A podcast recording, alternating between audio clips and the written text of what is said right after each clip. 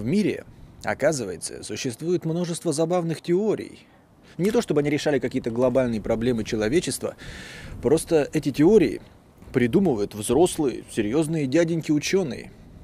Они пишут об этих теориях книжки и статьи. Значит, это кому-нибудь нужно?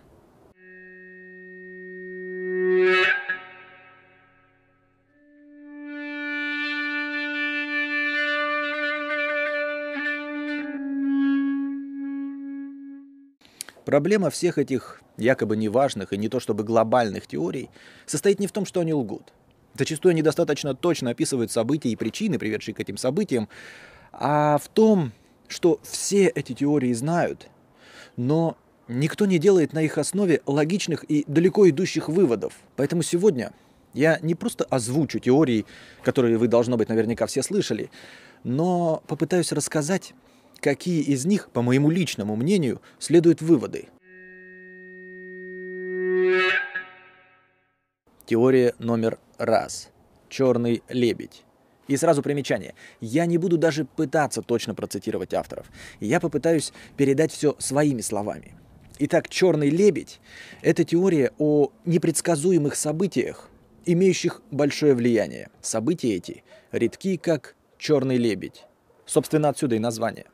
Правда, по современным меркам черный лебедь это не такая уж и редкая птица, но когда это устойчивое выражение входило в обиход, существование черных лебедей еще не было доподлинно доказано. Но не суть. Одна из идей этой теории заключается в том, что редкие влиятельные события невозможно предсказать. И сколь бы эксперты не считали себя профессионалами, но на деле оказывается, что более или менее стоящие события они могут предсказывать только задним числом. Тут вот какое дело. После того, как 11 сентября 2001 года террористы захватили самолеты и в этих самолетах врезались в башни-близнецы, все эксперты на перебой начали верещать о том, что все предпосылки были видны, что вообще-то расклад читался, и что по усилившейся активности террористических ячеек можно было предположить, что готовится крупный теракт. Это все говорили эксперты после теракта. А до теракта молчали – Скорее всего, потому что ничего-то они предсказать не могут. Как не могли предсказать, например, Facebook. Задним числом оно, конечно, все очевидно. Что-то вроде социальных сетей давно назревало. Интернет развивался, люди хотели общения, все хотели делиться фоточками. И вот предсказуемо появился Facebook и выстрелил. А че эти предсказатели не вложились в Facebook, когда он еще назывался The Facebook? Может быть, потому что все эти эксперты ни черта предсказать не могут? Вообще-то я, конечно, приторговываю. Теория черного лебедя далеко и почти совсем не об этом. Так что если вы хотите блеснуть перед телками, то лучше сами ее прочитайте. Шучу, конечно. Если вы хотите блеснуть перед телками, лучше деньги зарабатывайте и в качалку ходите, а не теории какие-то читайте. Так вот, теория черного лебедя далеко и почти совсем не об этом.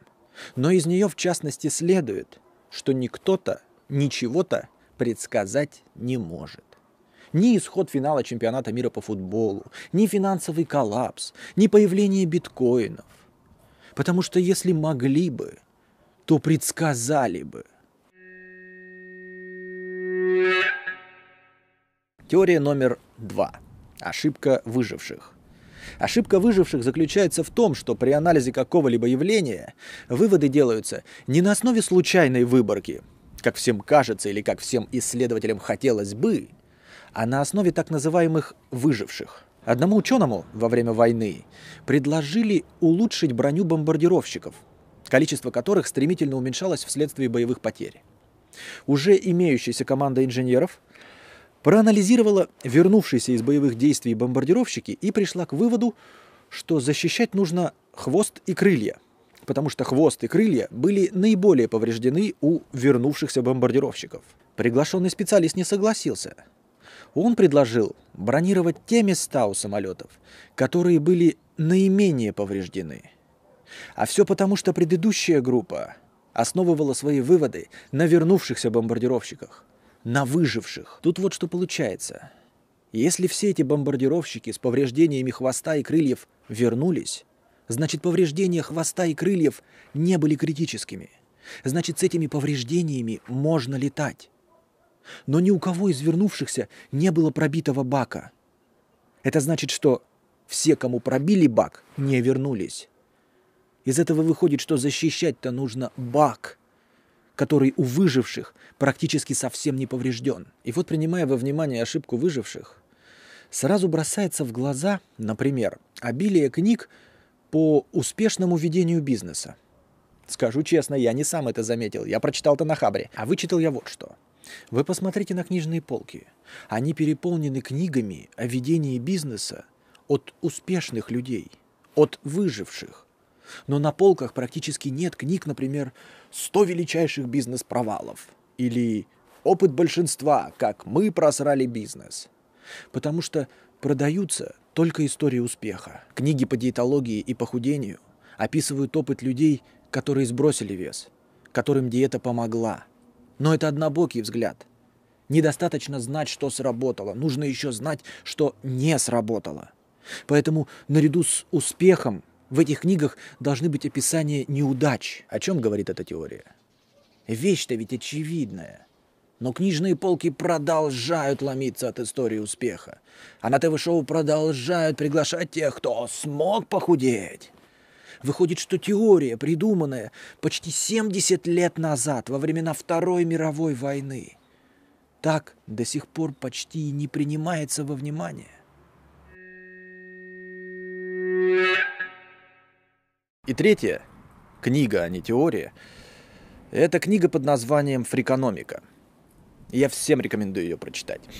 А, Фрикономика – это такое популярное исследование двух авторов. В этой книге эти авторы задаются достаточно странноватыми вопросами и пытаются найти на них ответ – и даже не столько найти ответ, сколько пытаются выяснить предпосылки, приведшие к определенному положению вещей. Книжка эта иногда может провисать. Все-таки это не художественное произведение, а документальное исследование. Но я думаю, вы не пожалеете, если прочитаете ее. Так вот, во всех рекламных статьях о фрикономике фигурируют примеры задаваемых в этой книге вопросов.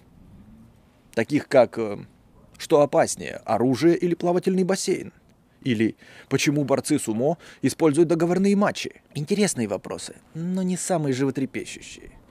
Но я, например, заметил, что в описании к этой книге мало кто упоминает, что в ней есть такой вопрос. Почему уменьшилась преступность в Нью-Йорке в 90-е годы прошлого века? И я даже подозреваю, почему именно этот вопрос в рекламках замалчивается. Потому что исследователи пришли к выводам, которые никому не нравятся. Я перескажу суть, как я ее помню.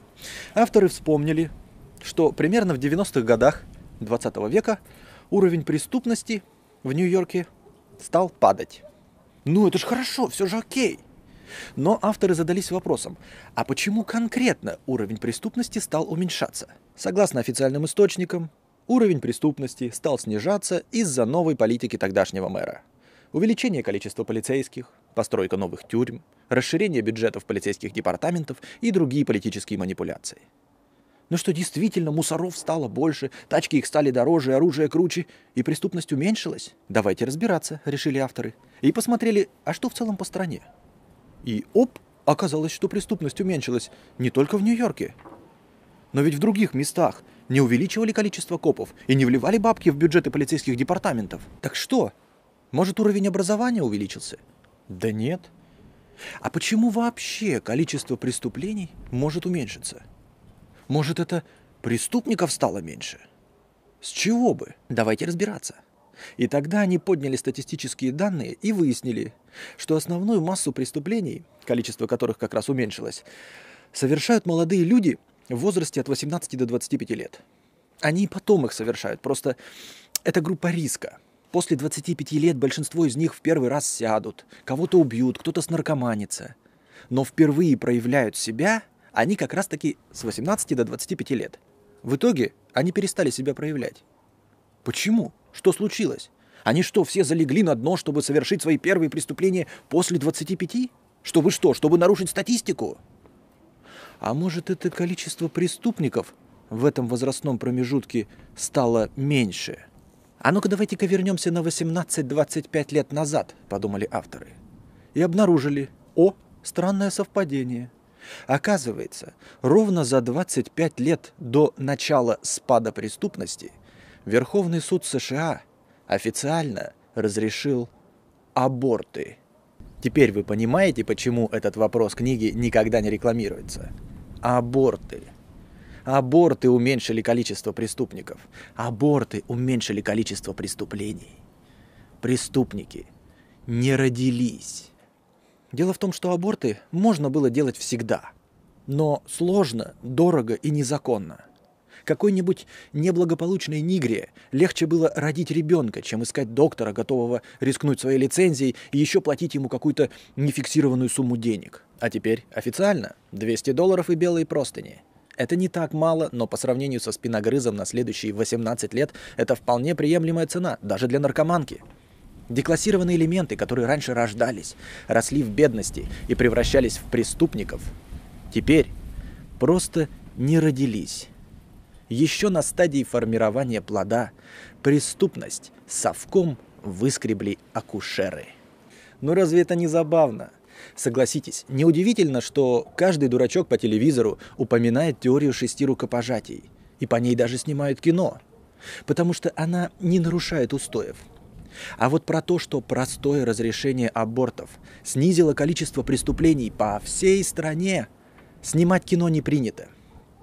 Потому что, о удивительно, тогда окажется, что мир можно сделать лучше, не родив ребенка. А у нас аборты разрешены. Почему у нас не уменьшилось количество преступников? Да вы просто не видите в динамике. Вы не знаете, сколько было бы преступников, если бы аборты были у нас запрещены. Радуйтесь, что вы не узнаете, сколько неродившихся подонков и маньяков вывалили в мусорный бак перед больницей. Потому что благополучных детей не абортируют. Ну и о чем говорят все эти три теории? непредсказуемые черные лебеди, десятилетиями повторяющиеся ошибки выживших и факт, говорящий о том, что влияние на события оказывает совсем не то, что нам хотелось бы – не большее количество хороших копов, а аборты. Не очень-то позитивные выводы из этого следуют. Из этого следует, что мы практически живем в хаосе неизвестности. Мы не только ошибаемся с исходными данными, не имеем возможности предсказывать значимые события, но и игнорируем то, что нам доподлинно известно на том лишь основании, что, по нашему мнению, это противоречит гуманизму. Надо просто перестать верить в безоговорочный позитив и в то, что мы на самом деле на что-то влияем. Это не мир добра и благополучия. Все не будет хорошо. Все и не будет плохо. Я не говорю об этом. Все будет гармонично и ровненько. Вы, конечно, можете жить в розовых очках и верить в то, что ваши действия приведут к ожидаемым вами результатам. Вы можете верить в то, что ваши внуки будут счастливы, что на Марсе будут города, не будет болезней и войн. Но за последние 20 лет нас посетил мировой кризис, дефолт, Беслан, 11 сентября, хромая лошадь, Нордост, война в Ираке. И в припрыжку в гости к нам мчится Эбола. А с вами был самый позитивный и жизнеутверждающий ютубер Константин Кадавр. Оставайтесь с нами разбудит вас какой-то тип и впустит в мир, где в прошлом войны вони рак, где побежден гонконгский грипп. На всем готовеньком ты счастлив ли, дурак?